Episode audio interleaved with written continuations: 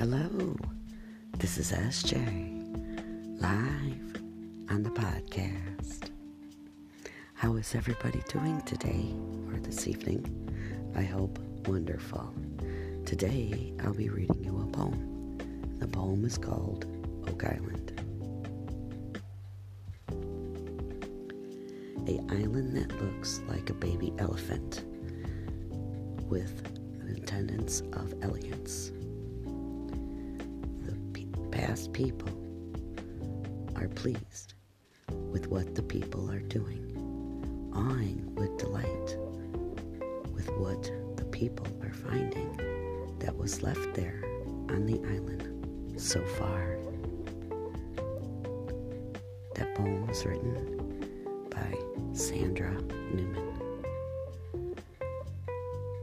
I'd like to thank my listeners, my sponsors, and my supporters. If it wasn't for all of you, I would not be on the podcast. Thank you. God bless.